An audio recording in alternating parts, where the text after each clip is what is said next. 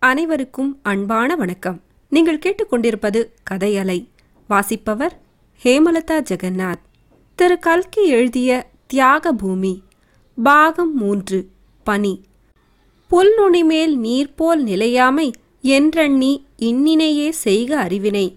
நாலடியார் அத்தியாயம் இருபத்தி ரெண்டு நல்ல சேதி. தலை தீபாவளிக்கு பிறகு இன்னும் இரண்டு தீபாவளிகள் வந்துவிட்டு போயின. கார்த்திகை முடிந்து மார்கழி மாதம் பிறந்தது. பருவ காலங்கள் எந்த பஞ்சாங்கம் அல்லது காலண்டரை வைத்துக்கொண்டு தேதி பார்க்கின்றனவோ தெரியவில்லை. அதிலும் மற்ற பருவங்கள் கொஞ்சம் முன்பின்னாக வந்தாலும் வரும் பனிக்காலம் மட்டும் தேதி தவறி வருவது கிடையாது. கார்த்திகை எப்போது முடியப் போகிறது மார்கழி எப்போது பிறக்கப் போகிறது என்று பார்த்து கொண்டே இருந்து மார்கழி பிறந்ததும் பனியும் தொடங்கிவிடுகிறது ஜனங்களும் கம்பளிச் சொக்காய் பனிக்குள்ளாய் காஷ்மீர் சால்வை கோரைப்பாய் ஆகியவற்றை தேடத் தொடங்குகிறார்கள். அந்த மாதங்களில் அதிகாலையில் எழுந்திருப்பதற்கு சாதாரணமாய் யாருக்கும் மனம் வருவதில்லை. பட்சிகளின் உதய கீதத்தை கேட்டதும் போர்வையை இழுத்து போர்த்திக் கொள்ளத்தான் தோன்றும். ஆனால் மார்கழி மாதம் மதி நிறைந்த நன்னாள் என்பதை நினைத்து அதிகாலையில் பஜனை செய்ய விரும்பும் பக்தர்களும் குடுகுடுப்பாண்டிகளும் மட்டும் பனியையும் குளிரையும் லட்சியம் செய்யாமல் எழுந்து விடுவார்கள். ஒரு நாள் அதிகாலையில் சம்பு சாஸ்திரி வழக்கம் போல் விழித்து கொண்டார். ஆனால் உடனே படுக்கையிலிருந்து எழுந்திருக்கவில்லை. அவசரமாய் எழுந்து என்ன ஆக வேண்டுமென்று தோன்றியது. மூன்று வருஷத்துக்கு முன்பு வரையில் மார்கழி மாதம் என்றால் நெடுங்கரை கிராமத்தில் பிரமாதமாய் இருக்கும். அதிகாலையில் வீதி பஜனை நடக்கும். பிறகு சம்பு சாஸ்திரியின் வீட்டில் பூஜை ஹாரத்தி பொங்கல் பிரசாத விநியோகம் எல்லாம் உண்டு. அதெல்லாம் இப்போது பழைய ஞாபகம் ஆகிவிட்டது. சாஸ்திரியை சாதி பிரஷ்டம் செய்த வருஷத்தில் வீதி பஜனை நின்று போயிற்று. காலை வேளையில் பொங்கல் பிரசாதத்துக்காகவும் அவர் வீட்டுக்கு யாரும் போகவில்லை. ஊரார் சாதி பிரஷ்டம் பண்ணியது இந்த ஒரு காரியத்துக்கு நல்லதாய் போயிற்று என்று மங்களம் மனத்திற்குள் எண்ணிக்கொண்டாள். அடுத்த வருஷத்தில் சாதி கட்டுப்பாடு தளர்ந்துவிட்டது. ஊரில் தீக்ஷதருடைய கிருத்திரிமங்களை பொறுக்க முடியாத சிலர் பகிரங்கமாகவே சம்பு சாஸ்திரியின் கட்சி பேசத் தொடங்கினார்கள். பிறகு பெயருக்கு ஏதோ பிராயச்சித்தம் என்று நடந்தது. இப்போது அக்ரஹாரத்தில் அநேகர் சாஸ்திரி வீட்டுக்கு வந்து போய்க் கொண்டிருந்தார்கள். ஆனால் முன்னை போல் சம்பு சாஸ்திரிக்கு வாழ்க்கையில் உற்சாகமில்லை. முன்மாதிரி பணச்செலவு செய்வதற்கு வேண்டிய வசதிகளும் இல்லை. சாவித்ரி புருஷன் வீட்டுக்கு போகாமல் இருந்தது அவருடைய உள்ளத்தில் ஒரு பெரிய பாரமாய் இருந்து கொண்டிருந்தது. ஆகவே ஏகாதசி பஜனை மார்கழி பஜனை எல்லாம் நின்று போயின. ஆனால் சாஸ்திரி அதிகாலையில் எழுந்திருப்பது மட்டும் நிற்கவில்லை. தாம் எழுந்திருக்கும் போது சாவித்திரியையும் எழுப்பி விட்டுவிட்டு தடாகத்துக்கு போவார். பனிக்காலத்தில் அதிகாலையில் வெத வெத என்று சூடாயிருக்கும் குளத்து ஜனத்தில் ஸ்நானம் செய்வது ஓர் ஆனந்தமாயிருக்கும். பிறகு சூரியோதயம் வரை காத்திருந்து சூரிய நமஸ்காரம் செய்வார். பனிக்காலத்தில் சூரியன் கிளம்பி கொஞ்ச நேரம் வரையில் பனிப்படலம் சூரியனை மறைத்துக் கொண்டிருக்கும். இப்படித்தான மலையாகிற பணி ஆத்ம சூரியனை ஜீவனுடைய கண்ணுக்கு புலப்படாமல் மறைத்துக் கொண்டிருக்கிறது என்று வேதாந்த விசாரணை செய்வார். அவர் வீட்டுக்கு திரும்பி வருவதற்குள் சாவித்ரி எழுந்திருந்து படங்களுக்கு அலங்காரம் செய்து விளக்கேற்றி வைத்து பூஜைக்கு எல்லாம் எடுத்து வைத்திருப்பாள். சாஸ்திரி வந்ததும் பூஜை செய்துவிட்டு வேறு காரியங்களை பார்ப்பார். இன்று வழக்கம் போல் அதிகாலையில் விழித்து கொண்டவர் பழைய நாளில் மார்கழி பஜனை எவ்வளவு விமரிசையாய் நடந்தது என்பதை பற்றி சிறிது நேரம் சிந்தனை செய்து கொண்டிருந்தார். பிறகு ஒரு பெருமூச்சு விட்டுவிட்டு அம்மா சாவித்ரி எழுந்திரம்மா என்றார்.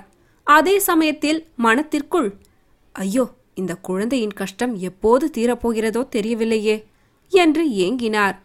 அப்போது வாசலில் குடுகுடுப்பாண்டி நல்ல சேதி வருகுதே நல்ல சேதி வருகுதே குடு குடு குடு குடு குடு ஐயா வீட்டுக்கு நல்ல சேதி வருகுதே. குடு குடு குடு குடு குடு குடு என்று சொல்லிக்கொண்டு போனான்.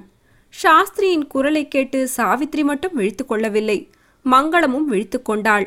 அவள் எழுந்து போகையில் நல்ல செய்தி வரும் நல்ல செய்தி வரும்னு ரெண்டு வருஷமா தான் காத்துன்ருக்கு.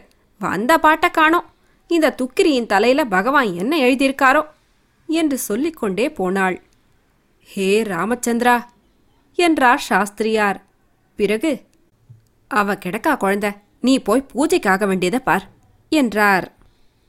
சாவித்ரி புருஷன் வீட்டுக்கு போகாமல் இருப்பது பற்றி மங்களம் இடித்து காட்டியது இது முதல் தடவையல்ல. எத்தனையோ தடவை அவள் இந்த மாதிரி சொல்லி சொல்லி சாவித்ரிக்கு காய்த்து போயிருந்தது. எனவே சாதாரணமாக அவள் இதை லட்சியம் செய்வதில்லை. ஆனால் இன்றைய தினம் அவளுடைய மனம் ரொம்பவும் புண்பட்டு போயிற்று.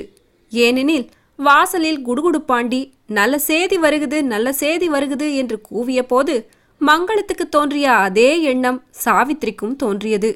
ஒருவேளை இன்றைக்கு நல்ல செய்தி வரக்கூடாதா? என்னை அனுப்பி வைக்கும்படி அவளிடமிருந்து கடிதம் வரக்கூடாதா? என்று அவள் மனம் ஏங்கிற்று. அந்த சமயத்தில் மங்களம் அம்மாதிரி இடித்து காட்டியபடியால் சாவித்திரிக்கு துக்கம் அடைத்து கொண்டு வந்தது. முடிந்த வரையில் துக்கத்தை அடக்கிக் கொண்டு சாவித்திரி தந்தையின் பூஜைக்கு ஆக வேண்டிய காரியங்களை பார்த்தாள். பிறகு வீட்டு வேலைகளையும் செய்தாள். எல்லாம் ஆன பிறகு காமரா உள்ளுக்கு போய் காகிதம் பேனா மைக்கூடி எடுத்து வைத்துக்கொண்டு கடிதம் எழுதத் தொடங்கினாள். யாருக்கு கடிதம் எழுதினாள் என்று சொல்லவும் வேண்டுமா? காரியம் செய்யும் போதும் கதை கேட்கும் போதும் கடவுளை தியானிக்கும் போதும் உறங்கும் போதும் யாருடைய நினைவாகவே இருந்தாளோ அந்த மகா ல ல ஸ்ரீ ஸ்ரீதரன் பிஏக்குத்தான் என் உயிருக்குயிரான பிராணநாதருக்கு தங்கள் அடியாள் சாவித்ரி அனந்த கோடி நமஸ்காரம். இப்படி எழுதி சாவித்ரி நிறுத்தினாள்? இதுவரையில் இம்மாதிரி எத்தனை கடிதம் எழுதியிருக்கிறோம் என்பது ஞாபகம் வந்தது. குறைந்தது பத்து பன்னிரண்டு கடிதங்கள் இருக்கும். அவையெல்லாம் என்ன ஆயின? மங்களம் அதிகாலையில் சொன்னது ஞாபகம் வந்தது. இந்த துக்கிரியின் தலையெழுத்து எப்படி இருக்கிறதோ? ஆமா இந்த துக்கிரி ஜென்மத்தின் தலையெழுத்து சரியாக இல்லாத போது எத்தனை கடுதாசி எழுதித்தான் என்ன பிரயோஜனம்? பாவம். சாவித்ரி தன்னை புக்ககத்துக்கு அழைத்து போகாததன் காரணம் ஊரிலே தங்களை சாதி பிரஷ்டம் பண்ணி வைத்திருந்ததுதான் என்று நம்பியிருந்தாள். தலை தீபாவளிக்கு நாலு நாளைக்கு பிறகு கல்கத்தாவிலிருந்து கடிதம் வந்தது. அதில் அந்த மாதிரிதான் எழுதியிருந்தது. ஊரார் அவர்களை சாதி பிரஷ்டம் செய்து வைத்திருப்பதாக செய்தி கிடைத்திருக்கிறதென்றும் சாஸ்திரியின் காரியங்கள் தங்களுக்கும் கட்டோடே பிடிக்கவில்லை என்றும் வீட்டிலே ஒரு பெண் இருக்கிறாளே என்பதை உத்தேசித்தாவது ஜாக்கிரதையாய் நடந்து கொள்ள வேண்டாமா என்றும் இத்தகைய நிலைமையில் தலை தீபாவளிக்கு வர பிடிக்காதபடியால் வரவில்லை என்றும் கடிதம். இந்த கடிதம் வந்த பிறகு சாவித்திரியின் ஏமாற்றமெல்லாம் ஊராரின் மேல் கோபமாக மாறிற்று. அவர்கள் ஏதோ இல்லாததும் பொல்லாததும் எழுதியிருக்க வேண்டுமென்றும் அதனால்தான் வரவில்லை என்றும் உண்மை விவரங்கள் தெரியும்போது மாப்பிள்ளையும் சம்பந்திகளும் தீபாவளிக்கு வராதது பற்றி வருத்தப்படுவார்கள் என்றும் அவள் எண்ணினாள். ஆகவே அப்பாவை விவரமாக கடிதம் எழுதும்படி அடிக்கடி தூண்டினாள். அவரும் எழுதினார். ஒரு தடவை இரண்டு தடவை மூன்று தடவை எழுதினார். ஒன்றுக்காவது பதில் கிடையாது. பிராயச்சித்தம் செய்து கொண்டு ஊர்க்கட்டுப்பாடு நிவர்த்தியான பிறகு மறுபடியும் கடிதம் எழுதினார். அப்போதும் பதில் இல்லை. சில நாளைக்கு பிறகு சாந்தி கல்யாணம் எப்போது வைத்துக் கொள்வதாக உத்தேசம் என்று கேட்டு எழுதியதற்கும் அதே கதிதான். ஒரு நாளைக்கு சம்பு சாஸ்திரி அம்மா சாவித்ரி நான் எத்தனையோ கடிதம் எழுதியாச்சு. ஒன்றும் பிரயோஜனம் இல்லை. நீயாவது உன் ஆத்துக்காரருக்கு ஒரு கடிதம் எழுதி பாரம்மா என்றார். சாவித்ரியின் உள்ளத்தில் இந்த எண்ணம் வெகு நாளாக இருந்து கொண்டிருந்தது. தகப்பனாரே சொன்னதும் உடனே கடிதம் எழுதத் தொடங்கினாள். ஸ்ரீதரனிடம் தனக்குள்ள அன்பையும் இத்தனை காலமாக அவரை பாராததால் தான் அனுபவிக்கும் துக்கத்தையும் உடனே அவரை வந்து அடைய தன் உள்ளம் துடித்துக் கொண்டிருப்பதையும் அவளால் முடிந்த வரையில் உருக்கமாக எழுதினாள். இந்த கடிதத்துக்கு உடனே பதில் வருமென்று சாவித்ரி நம்பினாள். தினம்தோறும் தபால்காரன் வரவை ஆவலுடன் எதிர்பார்த்தாள். இரண்டு வாரம் வரையில் பதில் வராமற் போகவே ஒருவேளை போய்ச் சேரவில்லையோ என்னவோ என்று மறுபடியும் எழுதினாள். இந்த மாதிரி ஏதாவது ஒரு காரணத்தை சொல்லி மனத்தை தேற்றிக்கொண்டு சென்ற ஏழு எட்டு மாதத்தில் பத்து கடிதங்கள் எழுதிவிட்டாள். ஆனால் பாவம் இந்த கடிதங்களெல்லாம் அவள் எதிர்பார்த்ததற்கு நேர்மாறான பலனை அளித்து வந்தன என்பது அவளுக்கு எப்படி தெரியும்? ஆம் அவளுடைய கடிதம் ஒவ்வொன்றும் ஸ்ரீதரனுக்கு அவள் மேல் இருந்த வெறுப்பை அதிகப்படுத்தியே வந்தன. மேல் விலாசத்தில் அவளுடைய குழந்தை கையெழுத்தை பார்த்ததுமே அவனுக்கு கோபம் கோபமாய் வரும். ஐயோ இந்த பிராப்தத்தை கொண்டு வந்து ஏன் கழுத்தில் கட்ட வேண்டும்? என்று எண்ணுவான். யாராவது பார்த்துவிடப் போகிறார்களே என்ற பயத்துடன் கடிதத்தை அவசர அவசரமாய் பார்த்துவிட்டு சில சமயம் படிக்காமலேயே சுக்கு நூறாய் கிழித்து போட்டு விடுவான். சாவித்திரியின் கடிதங்களில் அவள் காட்டியிருந்த வினயம் பயபக்தி உருக்கம் எல்லாம் அவன் மனத்தில் அருவருப்பையே உண்டாக்கின. இதை அறியாத சாவித்ரி மேலும் மேலும் மேலும் கடிதம் எழுதி போட்டுக்கொண்டே இருந்தாள். சம்பு சாஸ்திரியும் சலிக்காமல் அம்பாளை வேண்டிக்கொண்டு அவளுடைய கடிதங்களை தபாலில் சேர்த்து வந்தார். கடைசியாக சாவித்ரி இன்றைய தினம் கடிதம் எழுத ஆரம்பித்த போது இதுதான் அவருக்கு தாம் எழுதும் கடைசி கடிதம் என்று தீர்மானித்துக் கொண்டாள். மேஜையின் மீதிருந்த செல்லுலாய்ட் பொம்மையை பார்த்த வண்ணம் பாப்பா இந்த கடிதத்துக்காவது அவளிடமிருந்து பதில் வந்தால் போச்சு. இல்லாமற் போனால் நான் கிணத்திலோ குளத்திலோ விழுந்து செத்து போய்விடுவேன். அப்புறம் உன்னோடு யார் விளையாடுவார்கள்? என்று மனத்திற்குள் சொல்லிக்கொண்டாள் அப்போது தான் மூன்று வயதிலே கிணற்றில் விழுந்ததாக அப்பா சொன்னது ஞாபகம் வந்தது. ஐயோ அப்போதே நான் செத்து போயிருக்க கூடாதா? பாவி நல்லான் எதற்காக என்னை எடுத்தான்? என்று நினைத்து பெருமூச்சு விட்டாள். பிறகு மனத்தை திடப்படுத்திக் கொண்டு ஒருவாறு கடிதத்தை எழுதி முடித்தாள். அந்த சமயத்தில் சம்பு சாஸ்திரி அம்மா சாவித்ரி உன் களி தீர்ந்து விட்டதம்மா? என்று சொல்லிக்கொண்டே உள்ளே வந்தார். அத்தியாயம் இருபத்தி மூன்று சதி ஆலோசனை.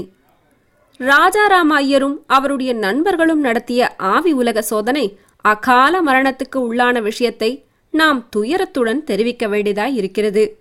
மேஜை ஒரு முழ உயரம் கிளம்பியதற்கு மேல் அவர்களுடைய சோதனையில் வேறு எவ்வித பலனும் ஏற்படவில்லை. ஆகவே எல்லோரும் ஒருவாறு சலிப்பு அடையும் தருணத்தில் இங்கிலாந்திலிருந்து மிஸ் மேரியா ஹாரிசன் என்னும் பெண்மணி வந்து சேர்ந்தாள். இவள் ஒரு பிரசித்தி பெற்ற மீடியம். அதாவது ஆவி உலகவாசிகளை தன்னுடைய தேகத்தின் மீது ஆவிர்பவிக்கச் செய்யக்கூடிய சக்தி வாய்ந்தவள். ராஜாராமையர் பீட்டர்சன் சங்கத்தார் இந்த மீடியம் அம்மாளுக்கு வரவேற்பு அளித்தார்கள். இவர்களுடைய ஆராய்ச்சியில் அந்த அம்மாள் மிகவும் சத்தை காட்டி தானே அவர்களுக்கு உதவி செய்வதாகவும் சொன்னாள். பல நாள் முயற்சிக்கு பிறகு ஒரு நாளைக்கு அந்த அம்மாள் தன்னுடைய வாக்குறுதியை நிறைவேற்றக்கூடிய நிலைமை ஏற்பட்டது. அதாவது அவள் பேரில் ஆவிகள் ஆவிர்பவித்து கேட்ட கேள்விகளுக்கு பதில் சொல்லலாயின. ஆனால் பதில் வாயினால் சொல்லவில்லை. மீடியத்தின் கையை பிடித்து பதில்களை எழுதி காட்டின. முதலில் மிஸ்ஸஸ் பீட்டர்சனுடைய ஆவி ஆவிர்பவமாயிற்று. பீட்டர்சன் துரை பூலோகத்தில் தங்களுடைய வாழ்க்கையை பற்றி கேட்டதற்கு அதெல்லாம் எனக்கு மறந்து போய்விட்டது. இந்த உலகத்துக்கு வந்த பிறகு பூலோக விஷயங்கள் ஒன்றும் ஞாபகம் இருப்பதில்லை என்று ஆவி சொல்லிற்று. பிறகு தான் இருக்கும் உலகம் அற்புதமான அழகு வாய்ந்தது என்றும் எங்கே பார்த்தாலும் புஷ்ப காட்சியாய் இருக்கிறதென்றும் வானவில்லின் வர்ணங்கள் எங்கும் காணப்படுகின்றன என்றும் எப்போதும் சுகந்தம் வீசுகிறது என்றும் இப்படிப்பட்ட ஆச்சரிய உலகத்துக்கு பீட்டர்சன் துறையும் சீக்கிரத்தில் வந்து சேர வேண்டுமென்றும் எழுதி தெரிவித்தது. இந்த எழுத்து ஒருவாறு தம் மனைவியின் கையெழுத்தைப் போல் இருக்கிறதென்று பீட்டர்சன் துரை சொன்னார். பிறகு ராஜாராம ஐயருடைய தகப்பனார் மீடியம் அம்மாளின் மீது ஆவிர்பவித்தார். அவர் எழுதிய கையெழுத்து மிஸ்ஸஸ் பீட்டர்சனின் எழுத்துக்கு முற்றும் மாறாக ஆண் பிள்ளை கையெழுத்தைப் போல் இருந்தது. இதை பார்த்ததுமே அங்கே கூடியிருந்தவர்களெல்லாம் அதிசயப்பட்டு போனார்கள்.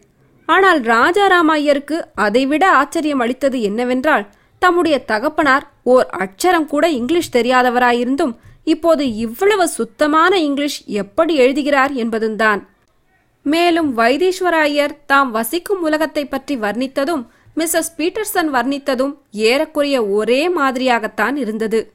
மேலும் அவர் இந்த உலகத்தில் ஜாதி மதம் வித்தியாசம் ஒன்றும் கிடையாது. கிறிஸ்தவர்களும் இந்துக்களும் ஒன்றுதான். எல்லாரும் பரமண்டலத்தில் உள்ள இயேசு பிதாவைத்தான் வணங்குகிறோம் என்றார். தம் தகப்பனார் உயிர் வாழ்ந்தபோது அவர் கிறிஸ்தவர்களைப் பற்றி எவ்வளவு கேவலமாக நினைத்தார் என்பது ராஜாராமையருக்கு ஞாபகம் வந்தபோது பரலோகத்தில் அவருடைய மாறுதல் ஆச்சரியமாய்த்தான் இருந்தது. ஆனால் இது எல்லாவற்றையும் விட அவரை அதிசயத்தினால் திகைக்க பண்ணிய விஷயம் வேறொன்று. வருஷா வருஷம் நான் தங்களை உத்தேசித்து சாத்தம் பண்ணுகிறேனே அன்று தாங்கள் பூலோகத்துக்கு வருவதுண்டா?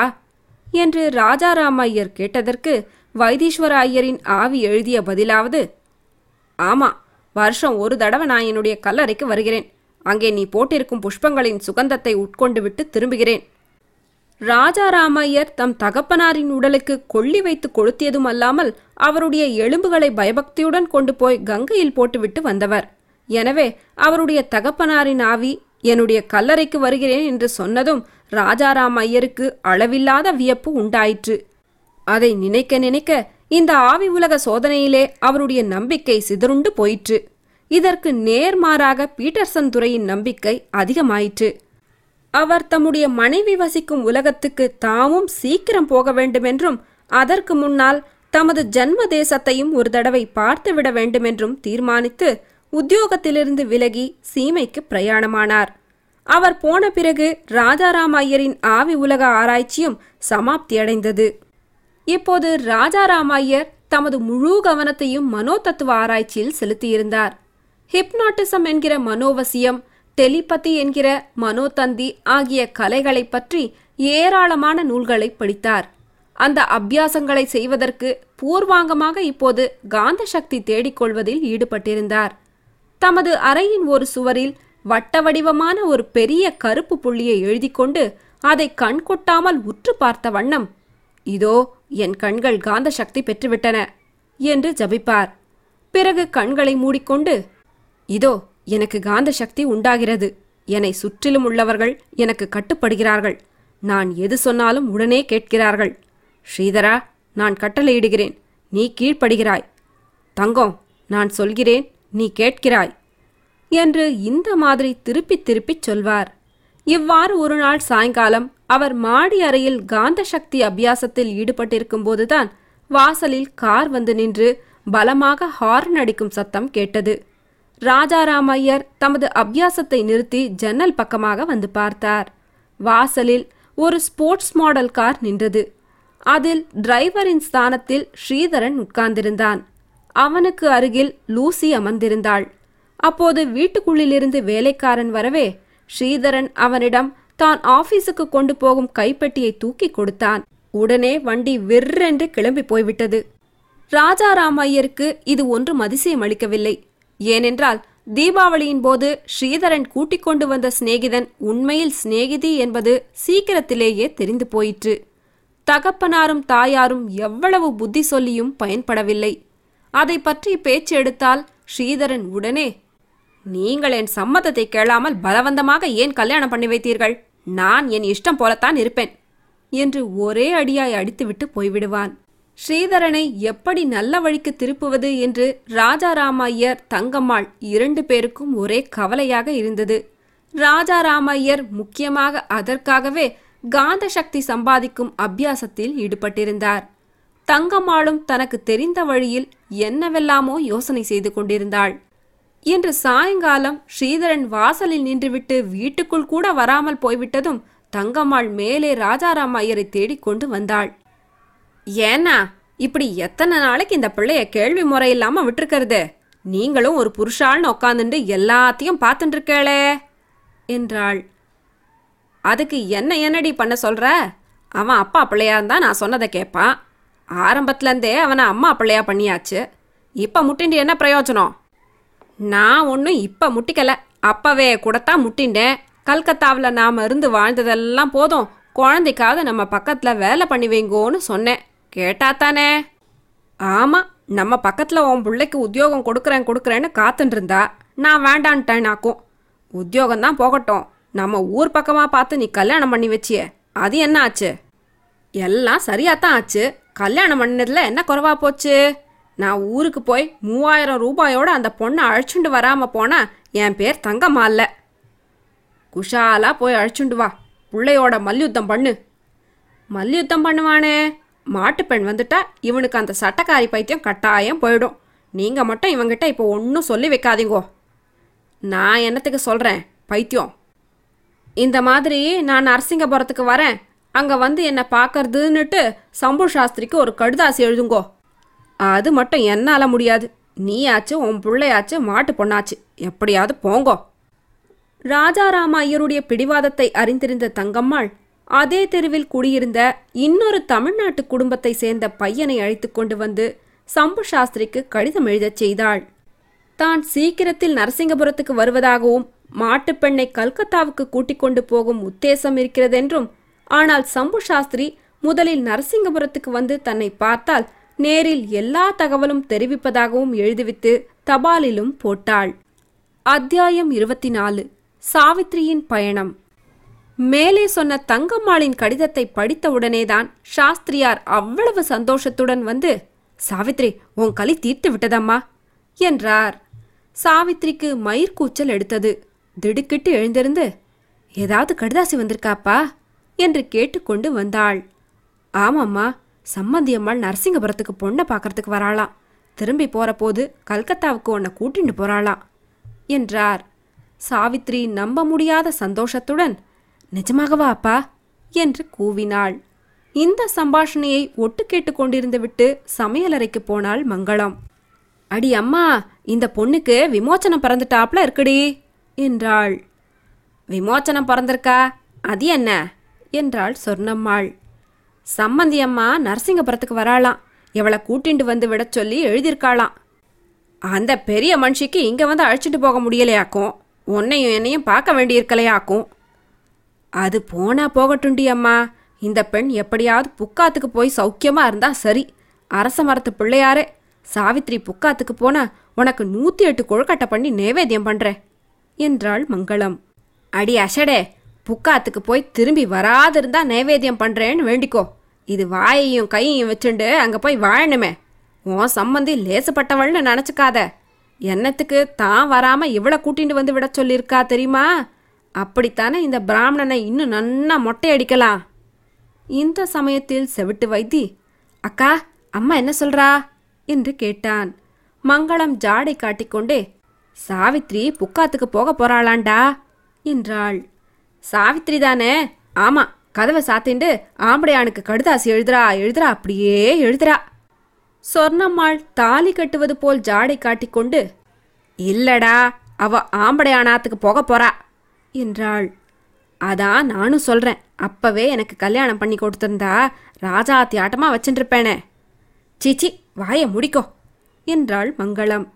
கல்கத்தா கடிதத்தை அப்பாவிடமிருந்து வாங்கி படித்ததும் சாவித்ரிக்கு கொஞ்சம் உற்சாகம் குறைந்தது. இத்தனை நாள் கழித்து வந்த இந்த கடிதமாவது மாப்பிள்ளை எழுதினதா இருக்கக்கூடாதா என்று நினைத்தாள். பிறகு படித்த நாகரிக மனுஷனரா இருந்தாலும் தாயார் தகப்பனாருக்கு அடங்கிய பிள்ளை. அவர்களை மீறி ஒன்றும் செய்ய மாட்டார் போலிருக்கிறது. நாமும் புக்ககத்துக்கு போனால் மாமனார் மாமியாருக்கு அடங்கி நடந்து அவரை சந்தோஷப்படுத்த வேண்டும் என்று நினைத்து கொண்டாள். அழைத்து போகிற உத்தேசம் இருக்கிறது என்று மட்டும் தங்கம்மாள் எழுதியிருந்தபடியால் அதற்கு ஒன்றும் தடங்கள் இல்லாமல் இருக்க வேண்டுமே என்று கவலைப்பட்டாள். எப்படியும் தான் எழுதிய கடிதத்தை தபாலில் சேர்க்க வேண்டிய அவசியமில்லை. அதை பத்திரமாய் வைத்திருந்து கல்கத்தாவுக்கு போன பிறகு மாப்பிள்ளையிடம் காட்ட வேண்டுமென்று தீர்மானித்து கொண்டாள். சம்பு சாஸ்திரி குறிப்பிட்ட தேதியில் நரசிங்கபுரத்துக்கு போனார். அவரிடமிருந்து இரண்டு நாளைக்கெல்லாம் சாவித்திரிக்கு ஒரு கடிதம் வந்தது.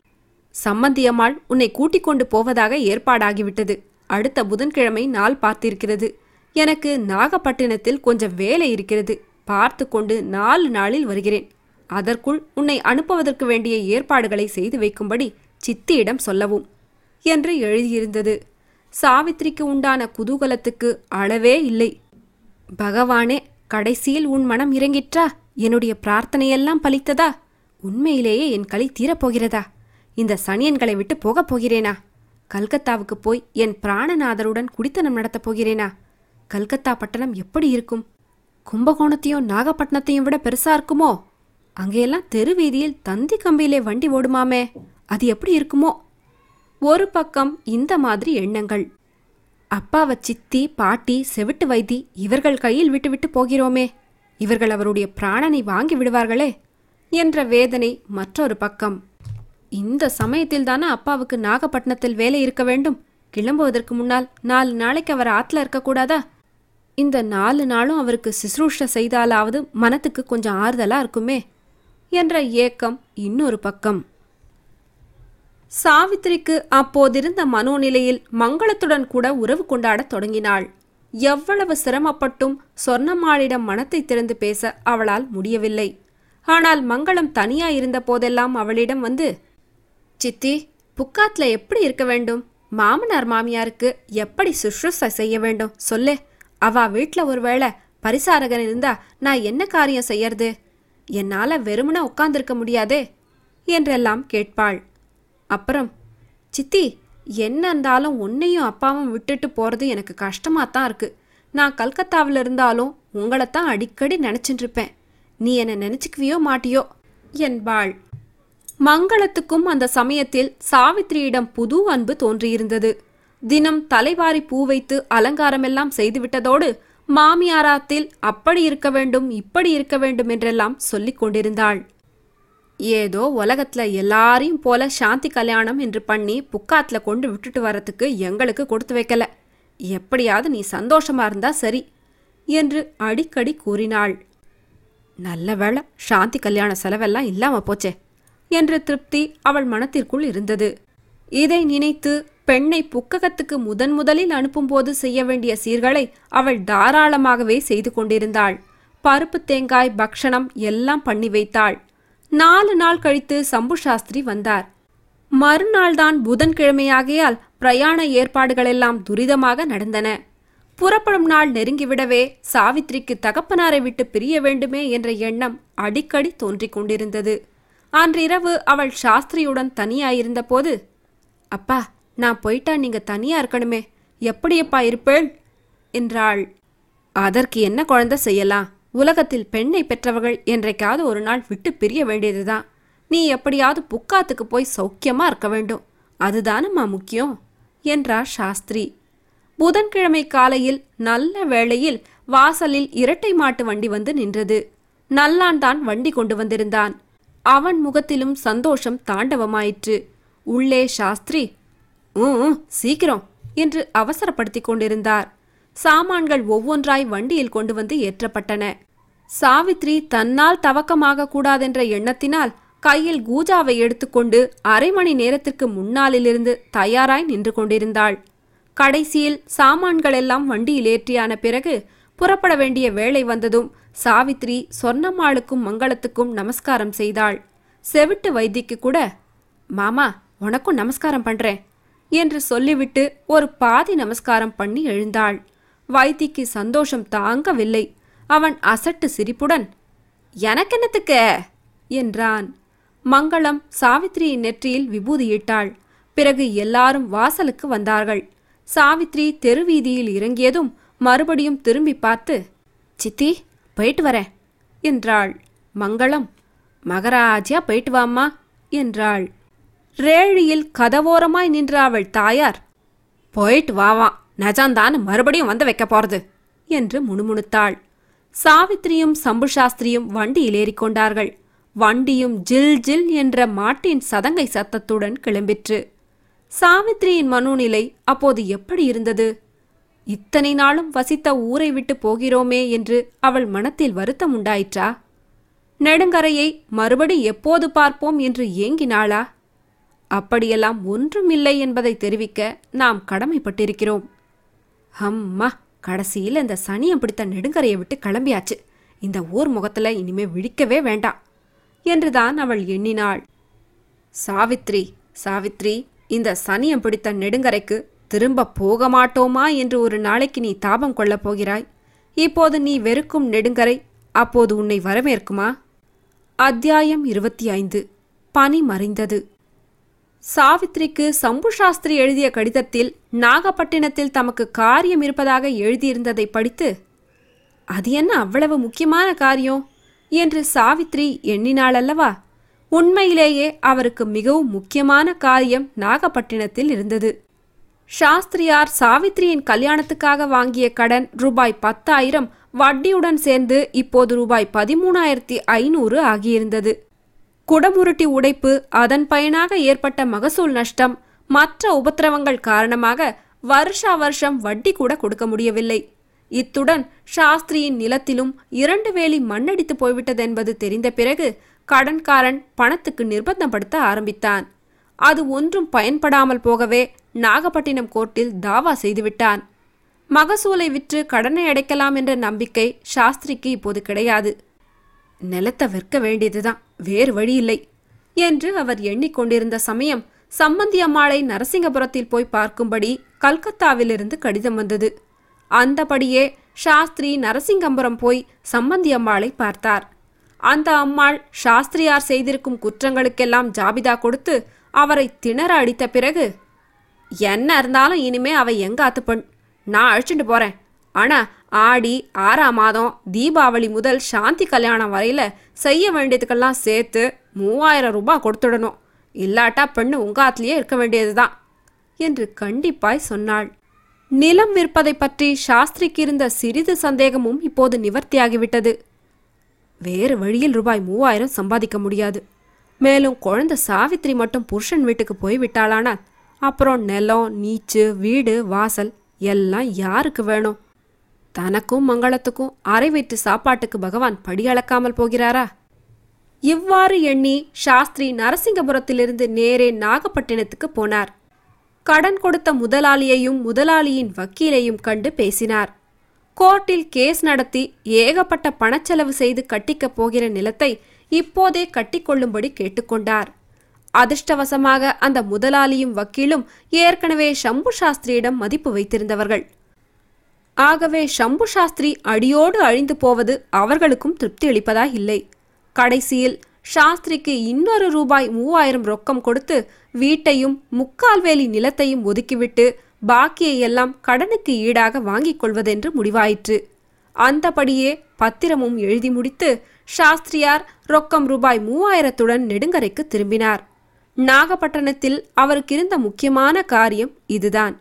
ஆனால் இந்த விவரம் எதுவும் சாவித்ரிக்கு தெரியாது. வீட்டில் வேறு யாருக்குமே தெரியாது. சாஸ்திரியார் இதை சொல்வதற்கு இப்போது என்ன அவசரம்? எப்படியாவது குழந்தை முதலில் சந்தோஷமாக புக்ககத்துக்கு போகட்டும் பிறகு பார்த்து கொள்ளலாம் என்று இருந்தார். ஆகவே நரசிங்கபுரத்தில் சம்மந்தியம்மாளிடம் சாஸ்திரி ஒரு கவரை கொடுத்து அம்மா ரூபாய் மூவாயிரம் மூணு நோட்டா இருக்கு.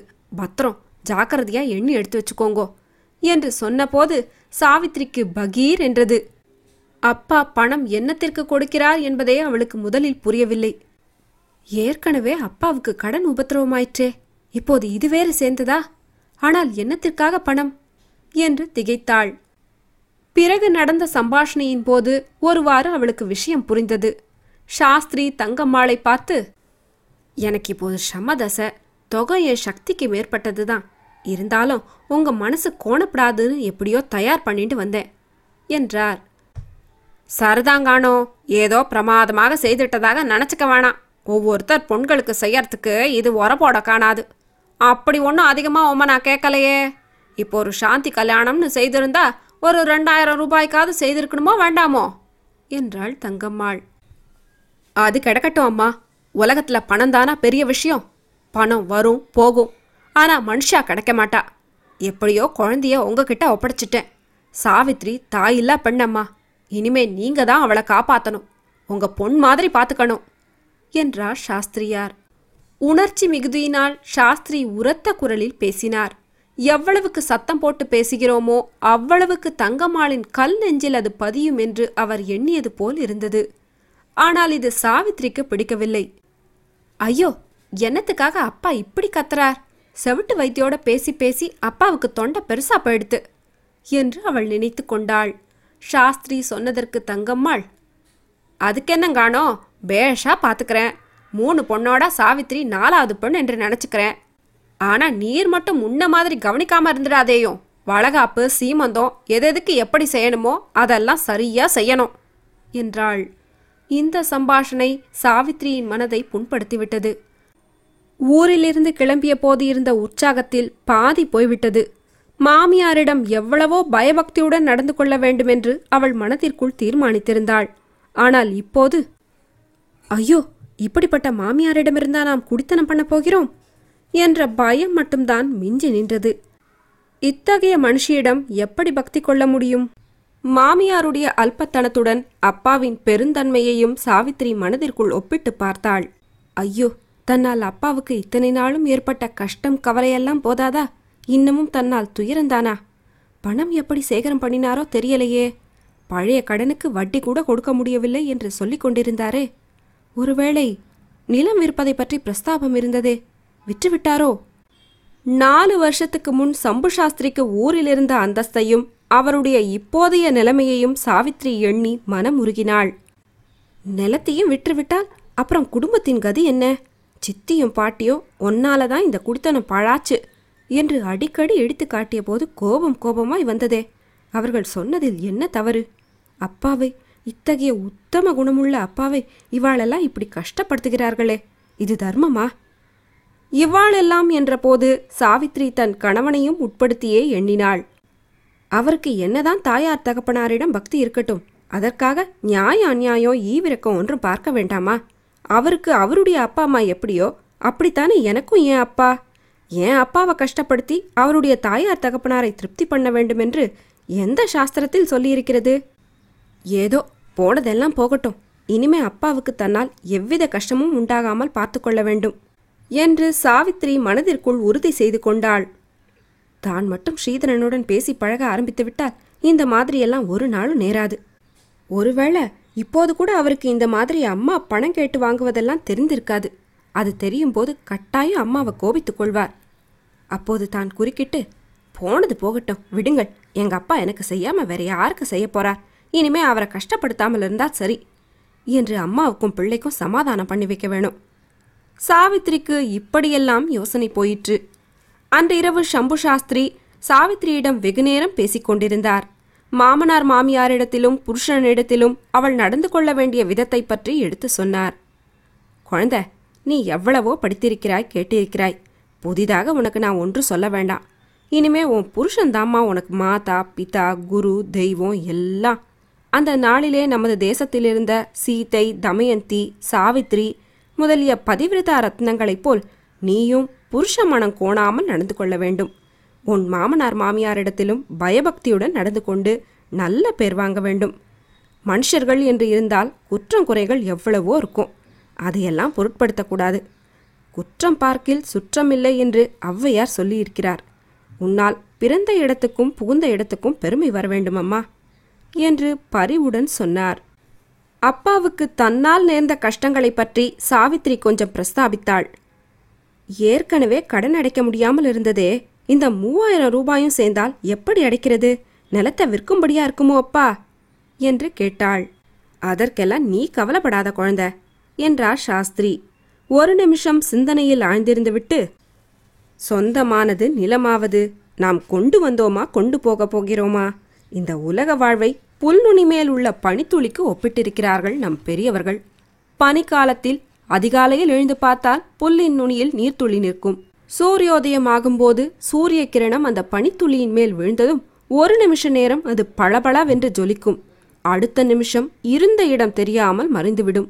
அந்த பனித்துளியைப் போல் நிலையற்றது இந்த வாழ்க்கை. இப்படிப்பட்ட அனித்தியமான மனித ஜென்மம் சாபல்யமடைய வேண்டுமானால் சத்தியத்தை சொல்ல வேண்டும் தர்மத்தை செய்ய வேண்டும் பகவானை ஸ்மரிக்க வேண்டும். ஆனால் ஸ்திரீகளுக்கோ இந்த சிரமம் ஒன்றும் நம்ம பெரியவா வைக்கவில்லை. புருஷன் மனம் கோணாமல் நடந்தா போதும். ஸ்திரீகள் வேறு ஒரு தர்மமும் செய்ய வேண்டாம். பகவானை கூட நினைக்க வேண்டாம் என்று தர்மோபதேசம் செய்தார்.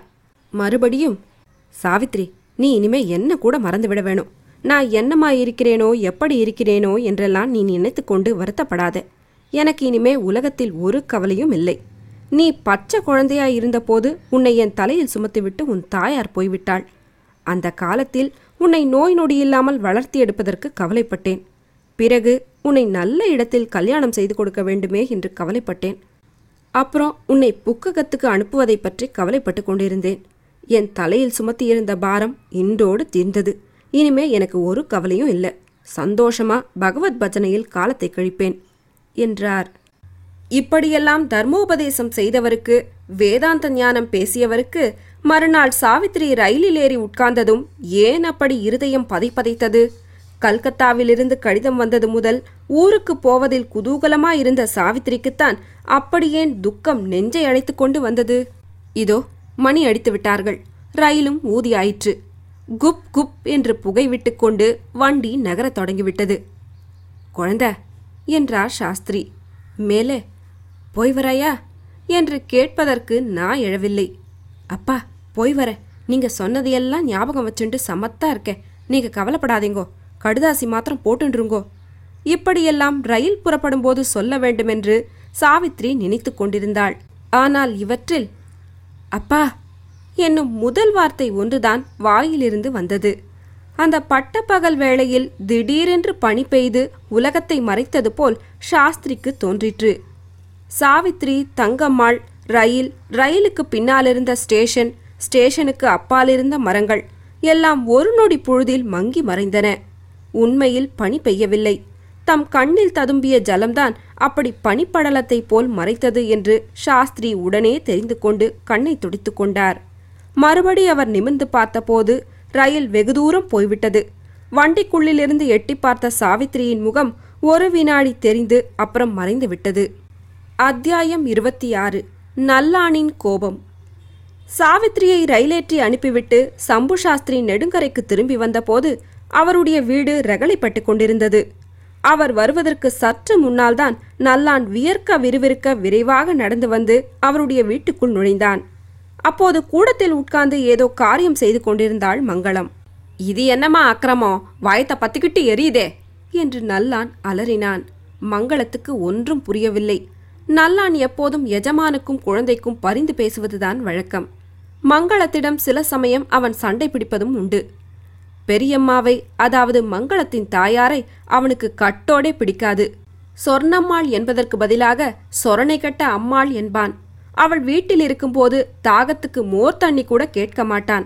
அப்படிப்பட்டவன் இப்போது வந்து இப்படி அலறியதும் மங்களம் தன்னுடைய தாயார் பேரில் ஏதோ புகார் சொல்லத்தான் வந்திருக்கிறான் என்று எண்ணினான். முகத்தை கடுகடுப்பாய் வைத்துக்கொண்டு என்னடா அக்கிரமம் நடந்து போச்சு? யார் குடிய யார் கெடுத்துட்டா? என்று கேட்டாள். குடி கெட்டுதானுங்க போச்சு. உங்க குடியும் போச்சு என் குடியும் போச்சு. நஞ்சை புஞ்சை பத்து வேலியையும் சாசனம் பண்ண எப்படித்தான் ஐயாவுக்கு மனசு வந்ததோ தெரியலங்களே என்றான்.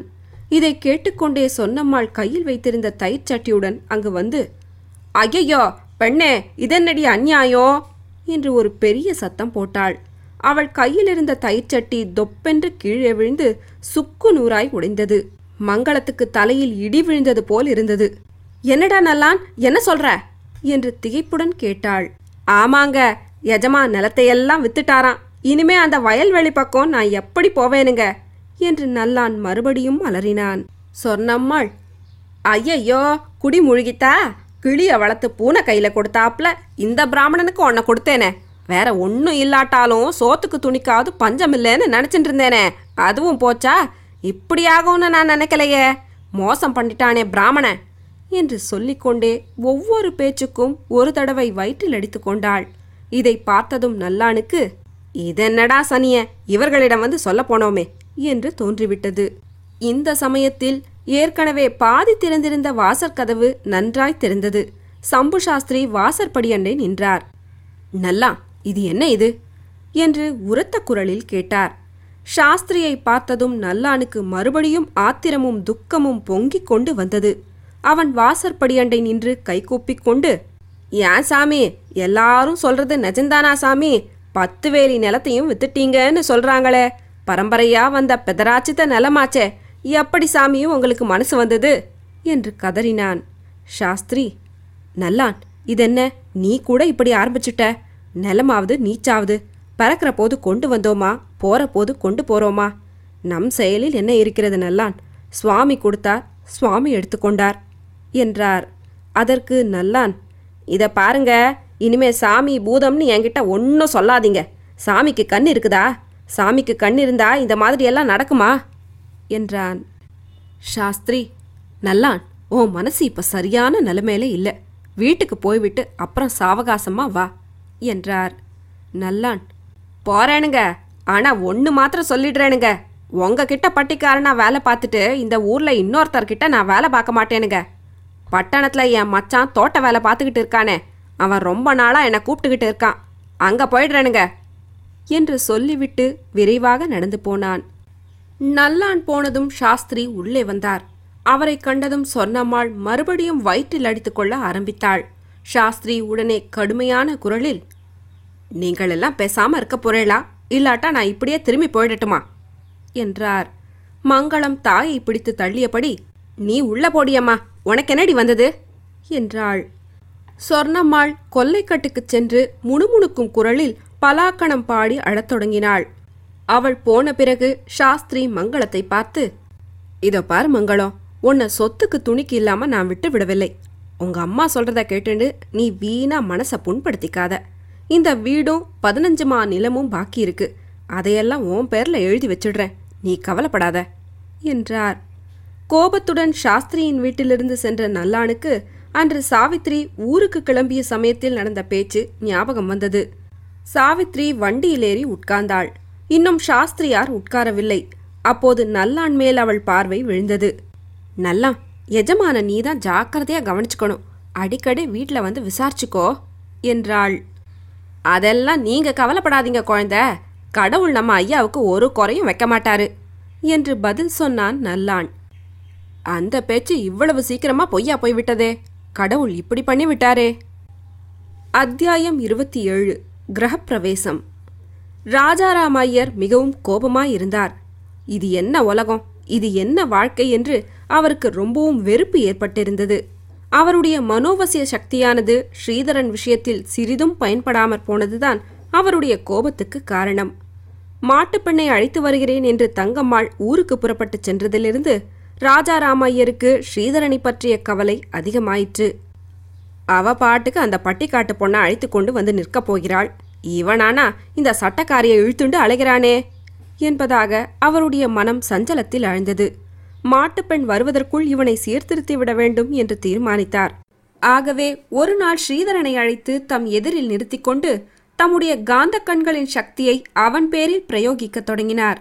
அவனை விழித்து பார்த்த வண்ணம் ஸ்ரீதரா உனக்கு இப்போது நல்ல புத்தி வந்து கொண்டிருக்கிறது என்று அவர் ஆரம்பித்ததும் ஸ்ரீதரன் குறுக்கே பேச ஆரம்பித்தான்.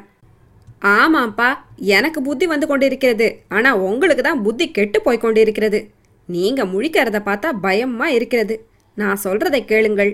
ஸ்பிரிட் மீடியம் மெஸ்மெரிசம் ஹிப்னாட்டிசம் இந்த கன்றாவியை எல்லாம் விட்டு விடுங்கள்.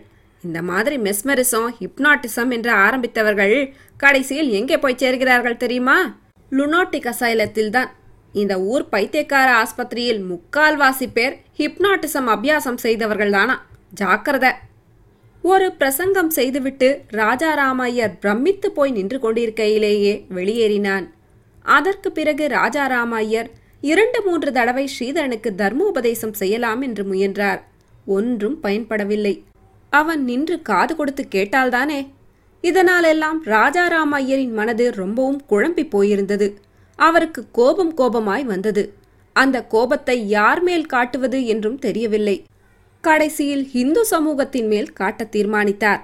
ஹிந்து சமூகத்தில் உள்ள பால்ய விவாகம் வரதட்சணை முதலிய வழக்கங்களை பலமாக கண்டித்து பத்திரிகைகளுக்கு கட்டுரைகள் எழுத வேண்டுமென்று முடிவு செய்தார். ராஜாராமையர் இத்தகைய மனோநிலையில் இருந்தபோதுதான் ஒரு நாள் திடீரென்று தங்கம்மாள் சாவித்திரியை அழைத்து கொண்டு வந்து சேர்ந்தாள். அவர்களை பார்த்ததும் ராஜாராமையர் என்ன தங்கம் வருகிறத பற்றி தகவலே கொடுக்கலையே ஒரு கடுதாசி போடக்கூடாதா? என்றார். இதற்குள் சாவித்ரி மாமனாரின் அருகில் வந்து நமஸ்காரம் செய்தாள். அதை பார்த்த ராஜாராமையர் வாடியம்மா வா இந்த வீட்டுக்கு நீ ஒருத்தி தான் பாக்கியா இருந்தது வந்துட்டியோ இல்லையோ? எங்களையெல்லாம் பைத்தியமா அடிச்சுட்டான் உன்னை என்ன பண்ண போறானோ? என்றார். தங்கம்மாள். சரிதான் வரத்துக்கு முன்னாலேயே அவளை காபரா பண்ணாதேங்கோ. அவர் கிடக்கார். நீ மேலே மாடிக்கு போடியம்மா என்றாள். தன்னுடைய மாமனார் பெரிய தமாஷ்காரர் என்றும் எப்போதும் வேடிக்கையும் பரிகாசமுமாய் பேசுவார் என்றும் சாவித்ரி கேள்விப்பட்டிருந்தாள். ராஜாராமையர் சொன்னதை அந்த மாதிரி பரிகாசம் என்று அவள் நினைத்தாள். வாய்க்குள் சிரித்துக்கொண்டே அவள் மாடிப்படி ஏறிச் சென்றாள். ரயில் பிரயாணத்தின் போது கல்கத்தா நெருங்க நெருங்க சாவித்திரியின் உற்சாகம் அதிகமாகிக் கொண்டிருந்தது. தகப்பனாரை பிரிந்த வருத்தத்தை கூட மறந்துவிட்டாள். ஆச்சு நாளைக்கு இத்தனை நேரம் அவளை பார்த்து விடுவோம். இன்னும் ஒரு ராத்திரி தான் பாக்கி. பொழுது விடிந்தால் அவளை பார்க்கலாம் என்று இப்படி எண்ணமிட்டு கொண்டிருந்தாள். மாமியாரிடம் கல்கத்தா ஸ்டேஷனுக்கு எத்தனை மணிக்கு வண்டி போகும்? அங்கிருந்து வீடு எவ்வளவு தூரம்? எவ்வளவு நேரத்தில் போகலாம்? ஸ்டேஷனுக்கு யாராவது வந்திருப்பாளா? என்று இம்மாதிரி அடிக்கடி கேட்டுக்கொண்டிருந்தாள். ஸ்ரீதரனை முதலில் பார்க்கும்போது என்ன செய்வது எவ்விதம் நடந்து கொள்வது என்று அவள் மனம் சதா யோசனை செய்து கொண்டிருந்தது. முதலில் நாமாக பேசக்கூடாது அவர்தான் பேசுவார். ஏதாவது கேட்பதற்கு நாம் பதில் சொன்னா போதும் என்று நினைத்தாள். அவர் ஏதாவது கேட்டால்தான் நாம் ஏன் பேச வேண்டும்? இரண்டரை வருஷமா திரும்பி பாராமல் போட்ட கடிதங்களுக்கு பதில் கூட போடாமல் இருந்தவரிடம் பேச்சு என்ன வேண்டியிருக்கிறது? என்று எண்ணினாள். ஆனா இந்த கோபத்தினால்தான் நாம் பேசாமல் இருக்கிறோம் என்பது அவருக்கு தெரிய வேண்டுமே? வேறு ஏதாவது நினைத்து கொண்டு விட்டால் என்ன செய்வது? என்று யோசித்தாள். நீங்க தான் இத்தனை நாளா என்னை கவனிக்காம இருந்து விட்டீர்களே உங்களோடு நான் பேசவில்லை என்று பளிச்சென்று சொல்லிவிட்டு கைவிரல்களினால் டூயிட்டு காட்ட வேண்டுமென்று தீர்மானித்தாள். அருகில் வந்து அவர் தன்னை தொட்டு விளையாட முயற்சித்தால் என்ன செய்வது? பேசாமல் நிற்கலாமா? அல்லது திமிரி கொண்டு ஓடலாமா? என்று சிந்தனை செய்தாள்.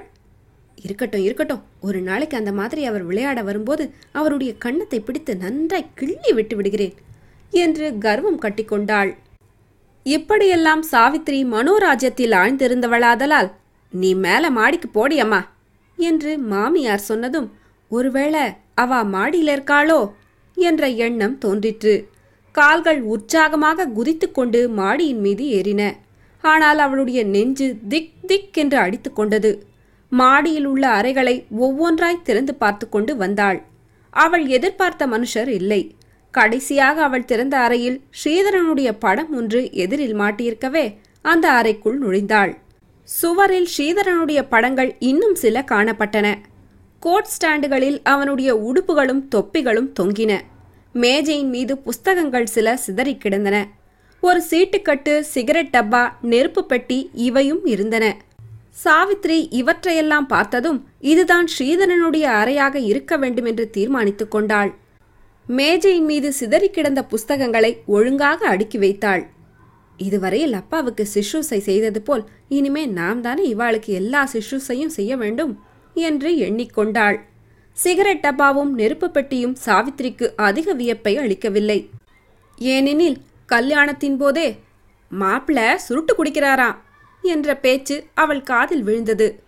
இதெல்லாம் டவுன் நாகரிகத்தில் சேர்ந்தது என்று எண்ணி அவள் மனதை சமாதானம் செய்து கொண்டிருந்தாள். இப்போது சிகரெட் டப்பாவை பார்த்ததும் ஊர்ல கல்யாணத்தின் போது சொன்னது வாஸ்தவம்தான். அதனால என்ன மோசம்? நாம நாளடைவில் சொல்லி சரிப்படுத்தி விடலாம் என்று நினைத்தாள். பிறகு அறையை சுற்றி சுற்றி வட்டமிட்டு கொண்டு வந்தவள் தற்செயலாக அலமாரி ஒன்றை திறந்து பார்த்தாள். அதற்குள் சில புத்தகங்கள் இருந்தன. அப்புறம் ஒரு கைப்பெட்டி இருந்தது. கைப்பெட்டியை திறந்தாள்.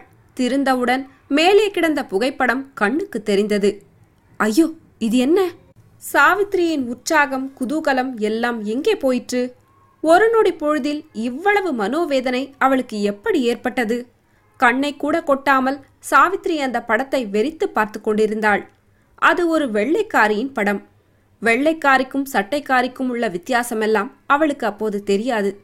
இந்த படம் எதற்காக இவருடைய பெட்டிக்குள் இருக்கிறது? ஏதோ அசூசியான பண்டத்தை தொடுவது போல் சாவித்ரி அந்த படத்தை இடது கைவிரலினால் எடுத்து நகர்த்தினாள். அதன் அடியில் இன்னொரு படம் இருந்தது. முகம் அதே வெள்ளைக்காரியின் முகம்தான். ஆனால் இடுப்பில் ஒரு விதமாய் வேஷ்டி கட்டிக்கொண்டு தலையில் குல்லா வைத்துக் கொண்டிருந்தாள். ஐயோ பயங்கரமே பார்க்க சகிக்கலையே. இந்த சனி எதற்காக இங்கே இருக்கிறது? அந்த படத்தையும் இடது கையினால் நகர்த்தினாள் சாவித்ரி. ஆஹா என்ன தவறு செய்தாள்? முதல் படத்தை பார்த்ததுமே பேசாமல் பெட்டியை மூடிவிட்டு போயிருக்க கூடாதா? இரண்டாவது படத்தை நகர்த்தியதும் அடியில் இன்னொரு படம் இருந்தது. அதில் ஸ்ரீதரனும் அந்த சட்டைக்காரியும் ஒருவரோடு ஒருவர் இடித்துக்கொண்டு நின்றார்கள். சாவித்ரி பெட்டியை தடால் என்று மூடினாள். அவள் நெஞ்சை என்னமோ அடைப்பது போல் இருந்தது. தொண்டையை யாரோ பிடித்து அமுக்குவது போல் இருந்தது. கண்களில் ஜலம் எங்கிருந்தோ துளித்தது. அந்த சமயத்தில் கீழே மாடிப்படி ஓரத்தில் பேச்சு குரல் கேட்டது. தாயாரும் பிள்ளையும் பேசிக்கொண்டிருந்தார்கள் இதென்ன அம்மா? திடீர்னு வந்துட்ட? தந்தி கிந்தி ஒன்றும் அடிக்கலையே.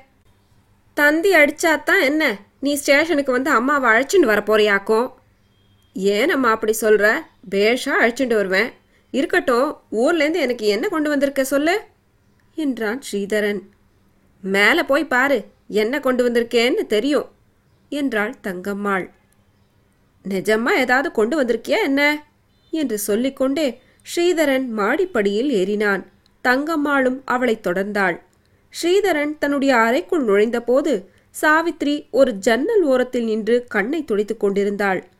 அவள் இன்னாள் என்று தெரிந்து கொள்ள ஸ்ரீதரனுக்கு ஒரு நிமிஷம் ஆயிற்று. தெரிந்ததும் அவனுக்கு கோபம் அசாத்தியமாய் வந்தது. அம்மா தன்னை ஏமாற்றி விட்டாள் என்னும் எண்ணம்தான் முன்னால் நின்றது. சட்டென்று திரும்பி பின்னால் வந்த தங்கம்மாளை பார்த்து இது என்ன நான்சென்ஸ் இந்த சனியனை யார் அழைச்சிட்டு வர சொன்னா? என்றான். ஆமாண்டாப்பா இப்ப நான்சென்ஸ் கீன்சென்ஸ் என்று தான் சொல்லுவ. கொஞ்ச நாள் போனா நீங்க ரெண்டு பேரும் ஒன்னா போயிடுவேள். நான் தான் நான்சென்ஸா ஆயிடுவேன். என்னமோப்பா உன் ஆம்படையாளை கொண்டு வந்து ஒப்படைச்சிட்டேன். நீயாச்சு அவளாச்சு என்றாள். தங்கம்மாள் இப்படி சொல்லிக் கொண்டிருந்த போது சாவித்ரி தயக்கத்துடன் நாலு அடி நடந்து வந்து சற்று தூரத்தில் இருந்தபடியே நமஸ்காரம் செய்தாள். ஸ்ரீதரன் அதை கவனிக்காமல் என்ன அம்மா பேத்துற ஆம்படையாளாவது ஒப்பிக்கவாவது யாரை கேட்டுன்னு அழைச்சிட்டு வந்த?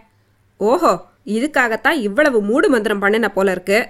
அந்த வேலைத்தனமெல்லாம் என்கிட்ட பலிக்காது. ராத்திரியே திருப்பி கொண்டு போய் ரயில் ஏற்றி விட்டு வந்து மறுகாரியம் பார் தெரியுமா? என்றான். வேண்டாண்டா ஸ்ரீதரா. அப்படியெல்லாம் சொல்லாதேடா என்றாள் தங்கம்மாள். சாவித்ரி விம்மி விம்மி அழுது கொண்டிருந்தாள். ஸ்ரீதரன் ரொம்ப சரி வரப்போதே அழுதுண்டு வந்துட்டியோன்னா மூதேவி பீட என்றான். அத்தியாயம் இருபத்தி எட்டு அக்னயே ஸ்வாஹா சாவித்ரி புக்ககம் போன பிறகு நடுவில் ஒரு பனிக்காலம் வந்து போய்விட்டது. மறுபடியும் மாரிக்காலம் சென்று இன்னொரு பனிக்காலம் வந்தது. கடந்த நாலு வருஷத்தில் சோழ நாட்டில் உள்ள எல்லா கிராமங்களையும் போல் நெடுங்கரையும் பெரிதும் க்ஷீணமடைந்திருந்தது நெல் விலை மளமளவென்று குறைந்து போகவே ஊரில் அநேகம் பேர் இனிமேல் கிராமத்தில் உட்கார்ந்திருந்தால் சரிப்படாது என்று பிழைப்பு தேடி பட்டணங்களுக்கு புறப்பட்டார்கள். இங்கிலீஷ் படித்துவிட்டு சும்மா இருந்த வாலிபர்கள் உத்தியோகம் தேடுவதற்காக போனார்கள். இங்கிலீஷ் படிக்காதவர்கள் ஏதாவது வெற்றிலை பாக்கு கடையாவது வைக்கலாம் இல்லாவிட்டால் காப்பி ஹோட்டலிலாவது வேலை பார்க்கலாம் என்று எண்ணிச் சென்றார்கள். இப்படி போகாமல் ஊரிலேயே இருந்தவர்களின் வீடுகளில் தரித்திரம் தாண்டவமாடத் தொடங்கிற்று. இந்த மாறுதல் சம்பு சாஸ்திரியின் வீட்டிலேதான் மிகவும் ஸ்பஷ்டமாக தெரிந்தது. எப்போதும் நெல் நிறைந்திருக்கும் களஞ்சியத்திலும் நிதிகளிலும் இப்போது அடியில் கிடந்த நெல்லை சுரண்டி எடுக்க வேண்டியதாய் இருந்தது. மாட்டுக் கொட்டகை நிறைய மாடுகள் கட்டியிருந்த இடத்தில் இப்போது ஒரு கிழ எருமையும் ஒரு நோஞ்சாம் பசுவும் மட்டும் காணப்பட்டன. தென்னை மரம் உயரம் பிரம்மாண்டமான வைக்கோல் போர் போட்டிருந்த இடத்தில் இப்போது ஓர் ஆள் உயரத்திற்கு நாலு திரை வைக்கோல் கிடந்தது. நெல் சேர் கட்டுவதற்காக அமைந்திருந்த செங்கல் தளங்களில் இப்போது புல் முளைத்திருந்தது. ஆனால் குறைவு ஒன்றுமில்லாமல் நெறிந்திருந்த இடம் ஒன்று நெடுங்கரையில் அப்போதும் இல்லாமற் போகவில்லை. அந்த இடம் சம்பு சாஸ்திரியின் உள்ளந்தான். தமது வாழ்க்கையில் ஏற்பட்ட மாறுதலை குறித்து சாஸ்திரி சிறிதும் சிந்திக்கவில்லை. முன்னைவிட இப்போது அவருடைய உள்ளத்தில் அதிக அமைதி குடிக்கொண்டிருந்தது பகவத் பக்தியில் முன்னைவிட அதிகமாக அவர் மனம் ஈடுபட்டது. குழந்தை சாவித்திரியை பற்றி இடையிடையே நினைவு வரும்போது மட்டும் அவருடைய உள்ளம் சிறிது கலங்கும். ஆனால் உடனே குழந்தை புருஷன் வீட்டில் சௌக்கியமா இருக்காள். நாம் ஏன் கவலைப்படுகிறோம்? என்று மனத்தை தேற்றிக் கொள்வார் சாவித்ரி கல்கத்தாவுக்கு போய் ஐந்தாறு மாதம் வரையில் அடிக்கடி அவளிடமிருந்து கடிதம் வந்து கொண்டிருந்தது. அப்புறம் இரண்டு மாதத்துக்கு ஒரு தரம் வந்தது. இப்போது சில மாதமாய் கடிதமே கிடையாது. அதனால என்ன? கடிதம் வராத வரையில் சேமமா இருக்கிறாள் என்றுதானே நினைக்க வேண்டும். மேலும் இனிமே சாவித்திரிக்கும் நமக்கும் என்ன சம்மந்தம் அவளுக்கு நாம் என்ன செய்ய போகிறோம்? நமக்குத்தான் அவளால் என்ன ஆக வேண்டும்? இனி உனக்கு மாதா பிதா தெய்வம் எல்லாம் புருஷன்தான் என்று நாம் தானே உபதேசம் செய்து அனுப்பினோம். எப்படியாவது குழந்தை சந்தோஷமா இருந்தா சரி. கடிதம் போடாமல் போனால் என்ன? இப்படி எண்ணியிருந்தார் சம்பு சாஸ்திரி. அன்று தை வெள்ளிக்கிழமை சாஸ்திரி அம்பிகையின் பூஜைக்கு புஷ்பம் சேகரித்து வைத்துவிட்டு ஸ்நானம் செய்ய குளத்துக்கு போயிருந்தார். வாசலில் தபால் என்ற சத்தம் கேட்டது. சமையலுள்ளில் கைவேலையாயிருந்த சொர்ணம்மாள் மங்களா மங்களா சுருக்க போய் தபாலை வாங்கிட்டு வா என்றாள். மங்களம் போய் தபாலை வாங்கிக் கொண்டு வந்தாள். வரும்போது வாசற்கதவை தாழ்பால் போட்டுக்கொண்டு வந்தாள். சொர்ணம்மாள் மங்களம் வைத்தி மூன்று பேரும் அடுப்பைச் சுற்றி உட்கார்ந்தார்கள். வைத்தி கடுதாசை வாங்கி வாசி என்றாள் சொர்ணம்மாள் மங்களம் அடே சத்தம் போடாம மெதுவா வாசி. உனக்கு தான் காது செவிடு எங்களுக்கு காது கேட்கறது என்றாள். வைத்தி சாவித்திரி தான் போட்டிருக்கா வேற யார் போட போறா என்றான். இப்படி வரிந்து வரிந்து கடுதாசி எழுதுறதுக்கு இந்த பொண்ணுக்கு கையத்தான் வலிக்காதா? என்றாள் சொர்ணம்மாள். வைத்தி வாசிக்கத் தொடங்கினான். மகா ல ல ஸ்ரீ அப்பா அவர்களுக்கு சாவித்ரி அநேக நமஸ்காரம். தாங்கள் என்னை கைவிட்டு விட்டீர்களா? நான் போட்ட ஒரு கடிதத்திற்காவது பதில் இல்லையே. இங்கு நான் படுகிற கஷ்டம் சகிக்க முடியவில்லை. வளகாப்பு சீமந்தம் எல்லாம் பண்ணி சீர் செய்யவில்லை என்று மாமியார் ரொம்பவும் கோபித்துக் கொள்கிறாள். பிரசவத்திற்கு ஊருக்கு போ போ என்று சொல்லிக்கொண்டே இருக்கிறாள். தாங்கள் வந்து என்னை உடனே அழைத்து கொண்டு போகாவிட்டால் என் பாடு அதோ கதிதான். உங்களுக்கு துன்பமாகவும் பூமிக்கு பாரமாகவும் நான் ஏன் பிறந்தேன்? அப்பா எனக்கும் நெடுங்கரைக்கு வந்து உங்களை எல்லாம் பார்க்க வேண்டுமென்று ரொம்பவும் ஆசையாய் இருக்கிறது. சித்தி கையினால் ஒருவேளையாவது சாப்பிட்டால் என் உடம்பு சொஸ்தமாகும். இந்த கடிதத்தை தந்தியாக பாவித்து தாங்கள் புறப்பட்டு வந்து என்னை அழைத்து போக வேண்டியது. இல்லாவிட்டால் என்னை நீங்கள் மறுபடியும் உயிரோடு பார்ப்பது நிச்சயமில்லை. இப்படிக்கு தங்கள் அன்புள்ள புத்திரி சாவித்ரி. எழுதுகிற வக்கனையை பார்த்தேளா? என்றாள் மங்களம். அதுக்கு தாண்டி அம்மா பொம்மநாட்டிகளுக்கு படிப்பு உதவாதுன்னு சொல்றது? என்றாள் சொன்னம்மாள். பிறகு வைத்தியை பார்த்து இன்னொரு தடவை வாசிடா என்றாள். வைத்தி மறுபடியும் வாசிக்கத் தொடங்கி சித்தி கையால் ஒருவேளையாவது சாப்பிட்டால் என் உடம்பு சொஸ்தமாகும் என்று படித்ததும் சொர்ணம்மாள் அவன் கையில் இருந்த கடிதத்தை பிடுங்கிக் கொண்டாள். ஆமாண்டியம்மா சித்தி உனக்கு பொங்கி கொட்டதான் தான் காத்துன்ருக்கா என்று சொல்லிக்கொண்டே கடிதத்தை கிழித்து நெருப்பில் போட்டாள். வைத்தி ஏம்மா சாவித்திரி பிள்ளையாண்டிருக்கிறது அத்திம்பேருக்கு தெரியாதோன்னோ? வந்த கடுதாசியெல்லாம் நீ தான் கிழிச்சு கிழிச்சு எரிஞ்சிடுறியே என்றான். சீச்சி வாயை பொத்திக்கோடா எரியாதேடா என்றாள் சொன்னம்மாள் பிறகு என்னமோ நினச்சுண்டா எனக்கு வயத்தை பத்திண்டு தான் எரியறது என் பொண்ணு வயத்தில் ஒரு புள்ள குழந்தைன்னு பிறந்திருந்தா இப்படியெல்லாம் ஆயிருக்குமா? என்று பிரலாபிக்க தொடங்கினாள். இந்த பேச்சு பிடிக்காத மங்களம். அது இருக்கட்டும்டி அம்மா நீ பாட்டுக்கு இந்த மாதிரி பண்ணின்னு இருக்கியே அவளுக்கு தெரிஞ்சு போயிட்டா என்ன பண்ணுறது என்றாள். ஆஹா வேணும்னா பொண்ணை பிரசவத்துக்கு அழைச்சிட்டு வந்து பத்தியம் வடிச்சுக்கோட்டேன் நானா வேண்டாங்கிறேன். பணம் தான் இங்கே கடந்து இறையறது. அதற்கு சொல்லலடி அம்மா. பின்ன எதுக்கு சொல்கிற அடி போடி பைத்தியமே. பணச்செலவை பார்க்காம அழைச்சுண்டு தான் வந்து ரா பகலாக ஒழிச்சு கொட்டுறேன்னு வச்சுக்கோ. அந்த பொண்ணுக்கு ஏதாவது தலைய வலிச்சா ஊரில் நாலு பேர் என்னடி சொல்வா? நீ வேணும்னு ஏதோ செய்துட்டேன்னு தானடி சொல்லுவா? நான் ஒன்று கேட்டா நீ ஒன்று சொல்றியேம்மா. அவ ஆத்துல இருக்கும்போது கடுதாசி கிடுதாசி வந்துட்டா. என்ன பண்றதுன்னுட்டு நான் கேட்குறேன் இல்ல கடுதாசிக்கு பதில் வரலேன்னு ஒரு தந்தி அடிச்சு வச்சாள்னு வச்சுக்கோ. அப்ப என்ன செய்யறது? அதுக்கெல்லாம் நான் யோசனை பண்ணி வச்சிருக்கேன். நீ பேசாம இரு. என்றாள் மங்களத்தின் தாயார். வழக்கம் போல் அன்று சாஸ்திரி பூஜை செய்து முடியும் சமயத்தில் மங்களமும் அவள் தாயாரும் வந்து நமஸ்காரம் செய்துவிட்டு தீர்த்தம் வாங்கி கொண்டார்கள். மங்களம் இன்று தை வெள்ளிக்கிழமையாச்சே. நைவேத்தியத்துக்கு ஏன் வடை பாயசம் பண்ணல? வெறும் அன்னம் மட்டும் வச்சுட்ட? என்றார் சாஸ்திரி. மங்களம் பதில் சொல்வதற்குள் சொர்ணம்மாள் அவ என்ன பண்ணுவா? நானும் பேசப்படாது பேசப்படாதுன்னு பார்த்துட்டு இருக்கேன் வடை பாயசம் பண்ணுறதுன்னா லேசாவா இருக்கு? வெல்லம் வேண்டாமா? பைத்தம்பருப்பு வேண்டாமா? இதெல்லாம் வாங்கறதுக்கு பணத்துக்கு எங்கே போகிறது மாதம் பிறந்ததும் ரூபாயை எண்ணி கொடுக்குறாப்புல பேசி ஆயிடுறது. இன்னும் கொஞ்ச நாள் போனால் இந்த வெறும் அன்னத்துக்கே ஆபத்து வந்துடும் போல இருக்கு. ஆனாலும் இப்படி மூக்க பிடிச்சுண்டு மணி ஆட்டின்னு இருந்தாக்க காலட்சேபம் எப்படி நடக்கும்? என்று மூச்சு விடாமல் பேசினாள். நீங்க என்னத்துக்கு அதுக்காக கவலைப்படுறீள்? இத்தனை நாளும் காப்பாத்தின ராமன் இன்னமும் காப்பாத்துவான் என்றார் சாஸ்திரி. ஆமா ஆமா ராமா ராமான்னு சொல்லி சொல்லித்தான் இந்த குடுத்தனம் இப்படி பாழா போச்சு. இப்போவாவது நான் சொல்கிறத கேளுங்கோ. சென்னப்பட்டினத்தில் எவ்வளவோ பேர் பாட்டு சொல்லி கொடுத்து பணம் சம்பாதிக்கிறாளாம். நீங்களும் போய் ஏதாவது சம்பாதிக்கிற வழியை பாருங்கோ. சாஸ்திரிக்கு தம் மாமியாரிடம் விசுவாசமோ மரியாதையோ அதிகம் கிடையாது. மங்களத்தின் தாயார் என்பதற்காகத்தான் அவள் வீட்டில் இருப்பதை சகித்துக் கொண்டிருந்தார். ஆனால் இப்போது அவள் சொன்ன வார்த்தை அம்பிகையின் வாக்கு என்றே அவருக்கு தோன்றிற்று. ஏற்கனவே அவருடைய மனம் அமைதி இழந்திருந்தது. எங்கேயாவது யாத்திரை போக வேண்டுமென்று எண்ணியிருந்தார். இப்போது ஸ்வர்ணம்மாள் இப்படி சொன்னதும் அவருடைய மனதிலும் அதே விருப்பம் இருந்தபடியால் அதற்கென்ன? அப்படியே செய்துட்டா போச்சு. ஆனா மங்களம் இங்க தனியா இருக்கணுமேன்னு தான் யோசிக்கிறேன் என்றார். அதற்கு ஸ்வர்ணம்மாள் மங்களத்தை பத்தி நீங்க ஒன்றும் கவலைப்பட வேணாம். நான் அவளை என்னோட ஊருக்கு அழைச்சிட்டு போறேன். கொஞ்ச நாளைக்காவது அவ கஷ்டப்படாம எங்களோட இருக்கட்டும் என்றாள். மங்களத்தை நீங்கள் பார்த்துக்கிறதா இருந்தால் எனக்கு என்ன கவலை? ஜாக்கிரதையாக அழைச்சிட்டு போய் வச்சுக்கோங்கோ. நான் நாளைக்கே கிளம்புறேன் என்றார் சாஸ்திரி. பட்டணத்தில் நாலு பெரிய மனுஷா வீட்டில் பாட்டு சொல்லி கொடுக்கறதுன்னு ஏற்பட்டு குடுத்தனம் போடலான்னு தோணினா கடுதாசி போடுங்கோ. புறப்பட்டு வந்து சேர்றோம்.